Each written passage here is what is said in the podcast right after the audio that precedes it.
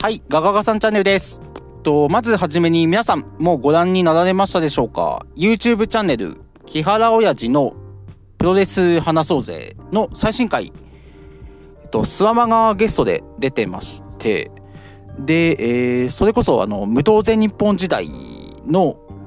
マイクを客席に投げつけた事件とか、あと分裂騒動とか、結構深いところまでお話されてたので、まあまだ見てない方は、ぜひっていうのと、あとこの動画の最後の方で、木原さんが今年の4.16後楽園で開催される60周年記念興行について少し話をしてて、で、現時点では、まあ全日と新日が絡むぐらいしか情報出てないと思うんですけど、まあ木原さん曰く、この大会、えっと、後楽園デビューの選手を、まあ、プッシュしたいらしく、で、まあこれが本当だったら、まあ全日かなり目立てるんじゃないかなってところで、全日選手のデビュー戦見てみたところ、ほぼほぼ後楽園デビューで、まず、えー宮原健と諏訪間、ジェイク・リー、吉田2、青柳兄弟、田村段、芦野翔太郎、井上涼と海外修行中の斉藤兄弟と欠場中の塚本龍馬で新日も、まあ、全員じゃないんですけどトップどころ見てみたら、えー棚橋いぶしは後楽園デビューなんですけど、えっと、内藤高木ヒロム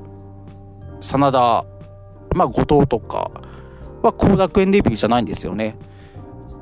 となるとまあぶっちゃけ全日と新日絡むってところでもちろん全日に頑張ってほしいっていう思いはあったんですけどまあなんか新日が持っていきそうだなっていうのは正直思っててだけど本当にこれが本当だったらちょっと全日の方が目立てるんじゃないとか。はい。ちょっとまあ期待と同時に楽しみも増えてきたなってところで。はい。まあ本当にまあ宣伝ではないんですけどいや本当面白いのではい。ぜひ木原親父のプロレス話そうぜも見てみてください。はい。じゃあというわけで始めていきましょう。この番組はアーガンイーソーに魅了された私ガガガさんがプロレスについて語る全日丁目ポッドキャストです。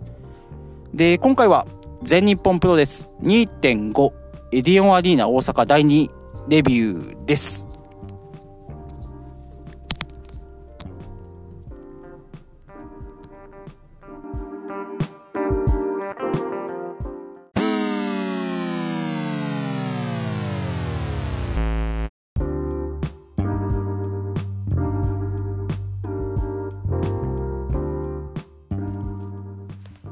はい。じゃあ2.5全日本プロレス大阪大会デビューです。えっと、第1試合6人タッグマッチ、吉達田村段ブラックメンソーレ、バーサス、立花聖吾、田尻、松房龍也で、結果が9分9秒、逆エビ固めで、吉達が立花に勝ちました。はい。で、もともとこのカード、まあ、吉達キングダムの内紛の中で、イザナギが吉達に手を差し伸べてどうなるっていうところが、まあ大きいテーマだったんですけど、まあイザナギがコロナの影響で欠場になっちゃいまして、このカードになっております。で、試合はまあ、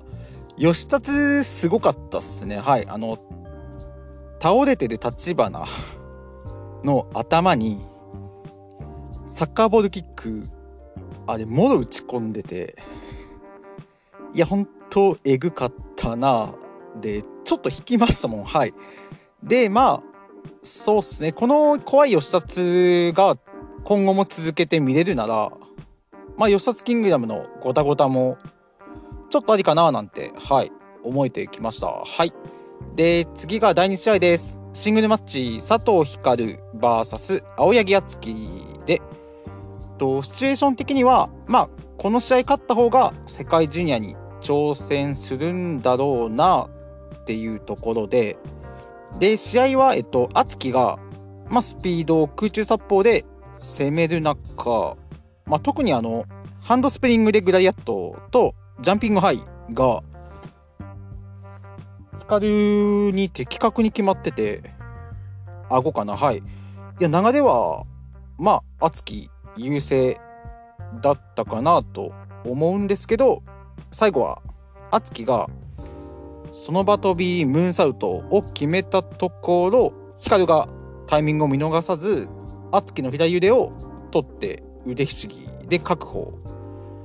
で、結果が8分2秒。互角式腕ひしぎ逆十字固めで、光が勝ちました。はい。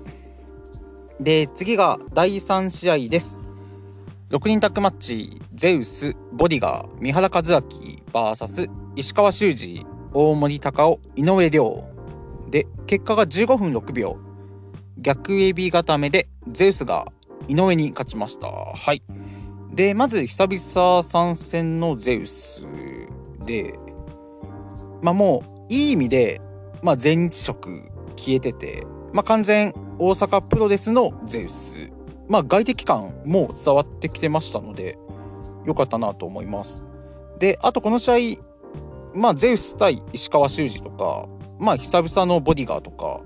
まあ注目点はたくさんあったんですけど、まあ結果一番印象に残ったのは新人の井上涼かなと私は思います。で、特にゼウスとのマッチアップで、あの、序盤にあったショルダータックルと、あの、その場飛びドロップキックですね。やっぱあの、一発でゼウスを倒せないってところで、まあ本当に何回打ったのかな。まあ怒涛の連打で、はい。なんとか倒してやるっていう、その、まあ負けん気っていうんですかね。そこが伝わってきて、はい。で、まあデビューしたての井上、まあ、1.2デビューなんですけど、まあ、これまでの井上での試合で、これ一番良かったですし、あと、まあ、井上を知らない人に、井上ってどんな試合するのって言われたら、この試合、おすすめするかななんて思いました。はい。で、次が第4試合です。世界ジュニアヘビー級選手権試合。チャンピオン、杉 VS チャレンジャー、アンディ・ユー。で、まず、えー、アンディが三角跳びプランチャーで主導権を握ります。で、すかさずあの場外で DDT 決めたり、あの垂直落下式ブレンバスターをアンディ決めまして、まあ、杉の首狙いですね。はい。で、5分経過ぐらいまでは、この厳しい、杉の厳しい時間が続くんですけど、えっと、杉がノータッチトペかを決めて流れを変えます。で、今回のノータッチトペ、いや、本当に完璧に決まってて、あの、しっかり杉着地もしてましたね。はい。で、あとは、あの、杉が、そう、トップロープ登ったところを、アンディが倒立してのフランケンで落として、で、あの、イワンジャー、あの、回転エビ固めの要領で、杉をドンと叩きつけて、そのままくるくる反転を繰り返して丸め込み3狙うんですけど、まあ、個人的にはここ一番良かった場面かなと思います。で、最後が8分14秒ですね。と千本桜からのスワンダイブ式ファイアバードスプラッシュ。杉の必殺フルコースで杉が勝利しまして2度目の防衛に成功しました。はい。で、試合はまあ、久々に面白い世界ジュニア戦を見れたなと思いながらも、まあ、やっぱり第4試合ってことであっさりめ特にあのアンディまだまだやれるでしょってところがあったのでまたねあの上の方で組まれるアンディの世界ジュニア戦期待したいなと思います。で試合後、えー、第2試合で勝った光が挑戦表明しまして2.23後楽園で世界ジュニア戦杉対光が決定しました。ただこの2.23後楽園も三冠に世界タッグにガオラ戦とモリモリなんでなんか世界ジュニア戦あっさりめになっちゃうのかななんてちょっとマイナスに思いながらもまあこの2人だったら試合内容は期待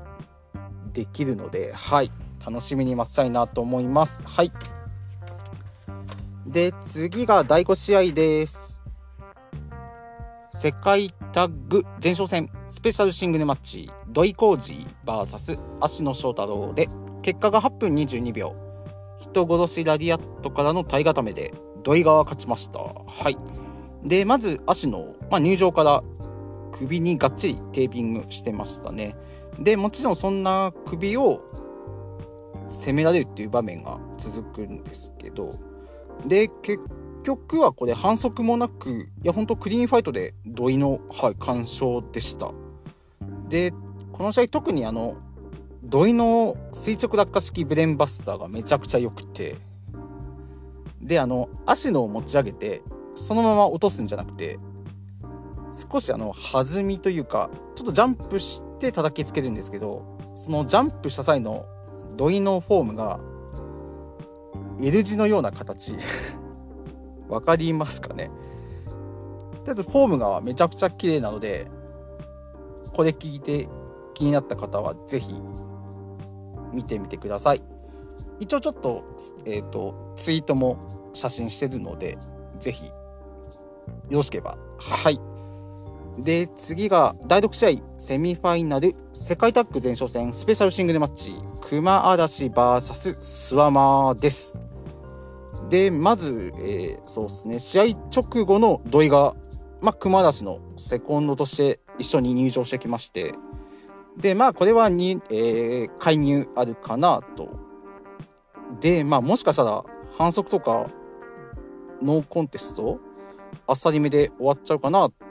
とも思ったんですけど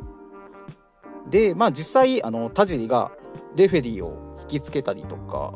まあ土井が介入して人殺しダイヤとぶち込んだりとかそういう場面はあったんですけどまあそんな介入が霞んじゃうほどそれまでの熊嵐と諏訪間のパワー対決で、まあ、見せてくれたかなと思います。で特にあの諏訪間がスリーパーを熊嵐にがっちり決める中熊嵐があのアルゼンチンで切り返してで担いでバックフリップ決めるところなんですけどまあもうシンプルにでけえやつが でけえやつを担いでドンってところでまあ今の日本プロレス界でまあこれは全日でしか見れないんじゃないってはい。いやほんとこれ現地生で見てってはい羨ましいなと思いました。で結果がまあその介入後ですね、まあ、熊嵐がダイビング戦闘を、まあ、それこそあのトップロープからですよ。トップロープからのダイビング戦闘をスワマに決めて10分3秒なんと熊出しが勝ちました。はい。でまあ、まあ、介入はありましたけどいやシングルでスワマに勝ったってこれでかいっすよね。はい。でこの大阪大会いやマジでドイクマ強かったんですよ。ただまあこれだけね強さ見せちゃうと逆に当日の世界タッグ戦大丈夫なんかなとか心配になるくらい。はい。いやもうとりあえずこの大阪大会ドイクマめちゃくちゃ良かったです。はいで次がメインです。6人タッグマッチ。宮原健人青柳優馬。ライジング隼人 VS 本田隆起大森北斗児玉悠介。で結果が19分29秒。シャットダウンスープレックスホールドで宮原が本田に勝ちました。はい。でまあこの試合ぶっちゃけ 前の試合の諏訪間対熊嵐でお腹いっぱいになっちゃってあんまり覚えてないんですけどまあざっくりほんとざっくり言うと、まあ、ネクストリームが会場を盛り上げて、まあ、笑いもありながらの、まあ、ちょっと悪い、悪く言っちゃうと、まあ、地方大会のメインで会場を盛り上げる試合だったかなと思います。はい。で、試合後、バックステージですね。まあ、負けたホンダに対して北斗が突っかかりまして、まあ、この2人のごたごた、まだまだ続きそうかなってところで、はい。じゃあ、大阪大会レビュー以上になります。はい。えー、この番組は皆様のご意見ご感想お待ちしております。ハッシュタグガガガさんチャンネルに加えまして、リプ、DM 質問箱、何でも良いので、ぜひお願いいたします。はい、じゃあご清聴ありがとうございました。